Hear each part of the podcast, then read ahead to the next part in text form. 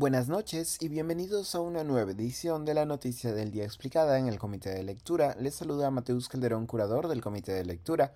La Municipalidad Metropolitana de Lima confirmó que entregará al Ministerio Público el material audiovisual de las cámaras de seguridad disponibles cercanas a Palacio de Gobierno en el caso contra Jennifer Paredes, hija adoptiva del presidente Pedro Castillo.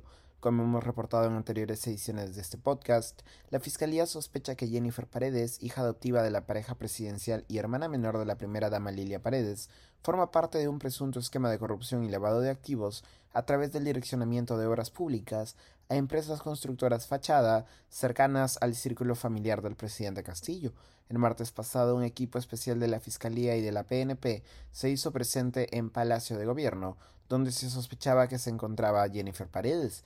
Tras demorar la diligencia por cerca de una hora, decisión presuntamente ordenada por el presidente Pedro Castillo, según el mismo jefe de la Casa Militar de Palacio, la policía y el Ministerio Público finalmente pudieron ingresar al recinto, pero Paredes no se encontraba allí. Paredes se entregó un día después del operativo a la justicia. Bajo la sospecha de que Paredes podría haberse ocultado en Palacio, la Fiscalía había solicitado la entrega de material audiovisual de las cámaras de seguridad de Palacio de Gobierno. No obstante, el pedido del Ministerio Público fue primero cuestionado por el ministro de Justicia Félix Chero y la defensa legal de Pedro Castillo, Benji Espinosa, y luego rechazado por el Poder Judicial. Aquí estoy citando a Félix Chero, Palacio de Gobierno es el recinto donde se tienen secretos de Estado. No por cualquier capricho se van a entregar cámaras para ver cómo resuelven políticas públicas y secretos de Estado.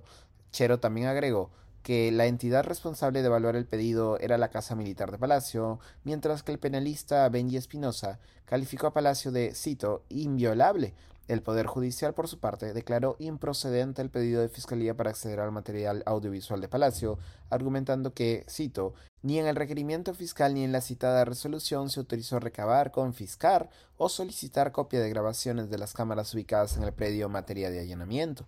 Hoy el alcalde de Lima, Miguel Romero Sotelo, indicó que entregaría los videos de las cámaras de seguridad de los alrededores de Palacio a Fiscalía. La Fiscalía ya nos ha pedido, en referencia a los videos, y he dispuesto a que se les brinde toda la información, así que es lo que corresponde, declaró hoy el alcalde de Lima a la prensa. Eso ha sido todo por hoy, volveremos mañana con más información. Se despide Mateus Calderón.